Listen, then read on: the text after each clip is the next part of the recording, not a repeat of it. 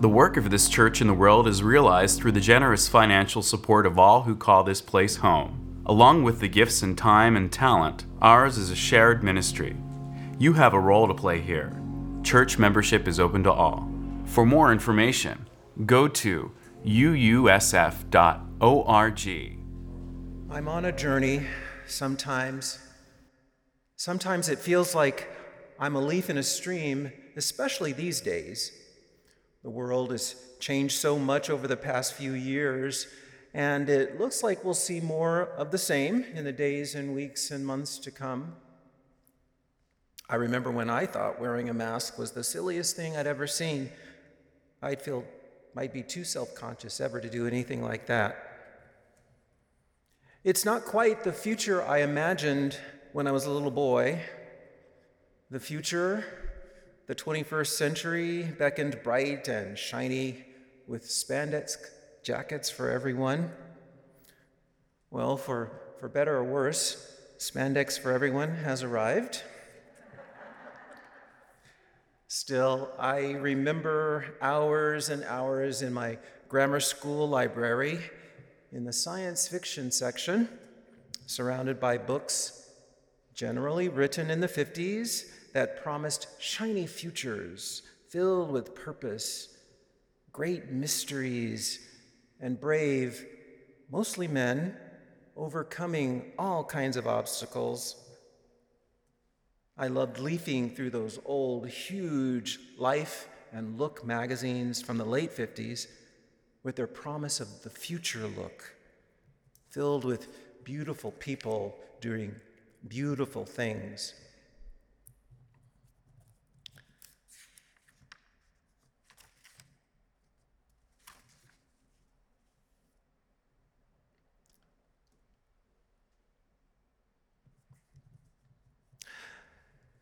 Today, I've learned to put those images and those books in their place. Long ago, I began to notice that those stories and those images didn't include folks who looked like me, but I still believed in that future. Maybe, just maybe, because there was another beacon for me, beaming into our home in colors even brighter than those faded magazines, that kept my belief in the promises of a better day alive. Back then, I had an 8:30 bedtime, but I'd sneak down to the bottom of our stairs and listen to tales of wondrous worlds and adventures unspool once every week on a show called Star Trek. Every once in a while, I'd steal a peek around the corner to look, but more often than not, I listened as the crew of the USS Enterprise confronted mind-boggling situations using futuristic tools, while underneath it all, sharing a genuine affection for one another. The crew's composition, well, it represented the rainbow, and there, sitting in the middle of all the action, was a beautiful black woman, Nichelle Nichols, an officer who looked just like me. Nichelle Nichols, one of the first black women to portray a non-stereotypical character on American television. She portrayed a member of the bridge, an officer on a stylized quasi-military research vessel, regal, chin uplifted, mini skirts and all. Her iconic posture and demeanor, hand on her tools, ready to respond coolly and confidently to any situation, was truly inspirational for me. She came to own that role and her place in history. The memory and promise of Star Trek has stayed with me and branded me and others a particular kind of fan, a Trekkie. You may laugh, but the experience of looking back and imagining a stainless steel future depicted in the 50s, experiencing how those fantasies transformed themselves into gritty, grainy reality as I watched the first humans walk on the moon, all while dreaming of a place for myself in a future depicted on the USS Enterprise, well, that has stayed with me. Today, as recently released images coming out of the Webb telescope tumble forth, I'm experiencing a familiar feeling, a kind of deja vu, that the past is actually illuminating my present and perhaps pointing a way towards our future, and that I'm in good company. I'm not the only one who's experienced this. Discovering and beginning to understand this has helped me find some of the answers that I'm looking for in this present and is a part of my Unitarian Universalist journey. And I invite you this morning to go with me, perhaps where no one has gone before. I've tried to wrap my head around the news from the James Webb Space Telescope. Did you have a chance to watch the first pictures a few weeks ago? So beautiful, so compelling. Images challenging us to draw a little closer, somewhat ominously, I thought. I watched the rollout of the first pictures and was a bit disappointed in the attempt at hype and hoopla. The forced cheers from worldwide locations. In all honesty, it felt a little like PBS was trying too hard. I'm a Star Trek fan after all, and one of the things I love is how cool the future looked. So clean and neat, everything pressed and working. The pictures, on the other hand, the pictures and the science coming out of the Webb telescope, that's real and compelling and otherworldly. Scientists are telling us that the telescope is a time machine.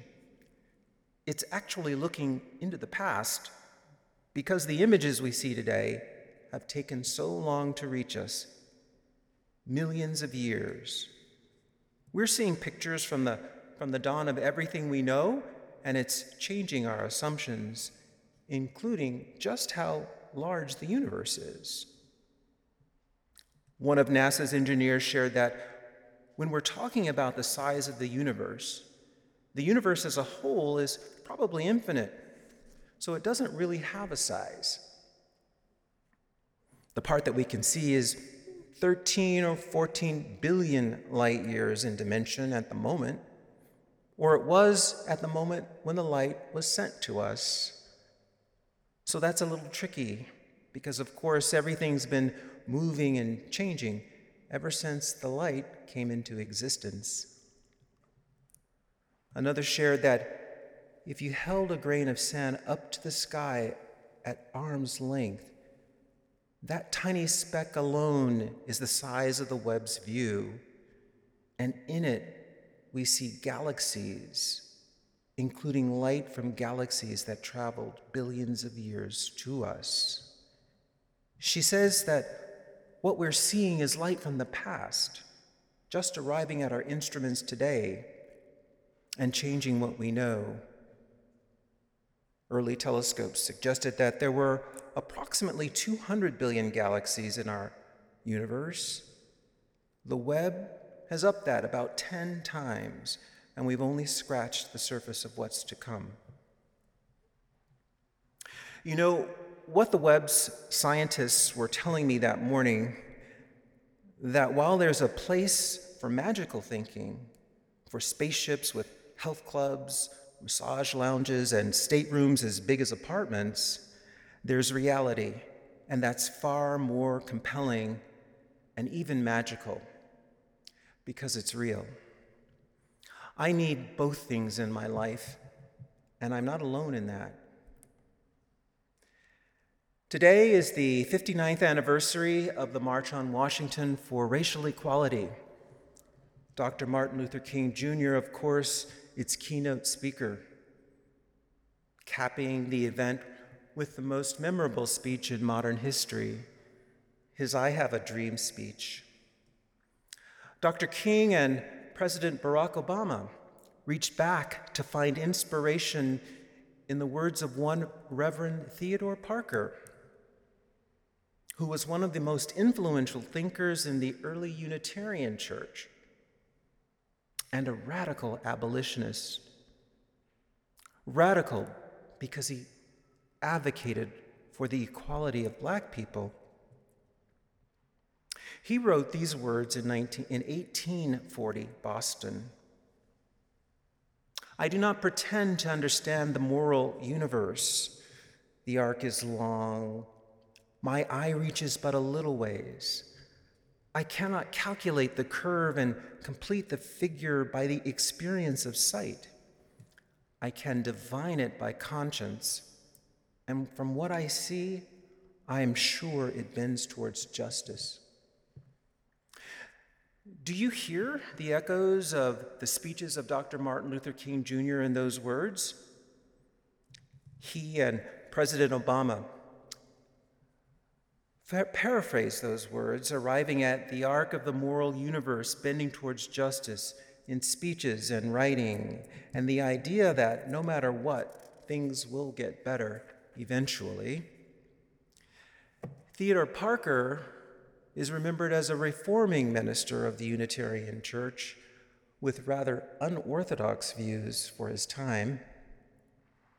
He came to believe that magical thinking and beliefs like miracles like burning bushes and turning water to wine and virgin births were unnecessary distractions from the truths found in sacred texts. He acknowledged the essential unity of all creation, the innate goodness of humanity, and the value of intellectual reason. Those words about the arc of the moral universe bending towards justice, they were referencing the inevitable end of slavery. Dr. King and President Obama would find Reverend Parker's words as relevant in the 1960s and then just an eye blink ago as they were when they were written in 1840s Boston. I can imagine how they inspired Dr. King when he found them. You hear the straining of the moral universe in the words, I have a dream, 59 years ago today. What I also hear is something he could have easily have said that day, that we will one day reach beyond our limitations, to the stars, daring to go where no one has gone before. Nichelle Nichols passed away recently. What I didn't know was that she was actually preparing to leave Star Trek to return to Broadway, until, in her own words, she had a conversation with Dr. King, who, like me and so many others, was a Star Trek fan. When they spoke, he shared with her, in her words, how important her presence was to millions of people, people who'd never seen a woman, a black woman, in a role like hers, and that so many people of rainbow hues could get a sense that if a black woman could do that, then what can I do? And so she stayed, and the moral arc of the universe bent just that much more towards justice. I've always felt a moral presence, a spirit within, in my life. Maybe you have too. But I knew it had to be much more than what I was being told. Before I joined our church and began my UU journey, I thought to myself, I need more. I need to put myself in a place where I can find more.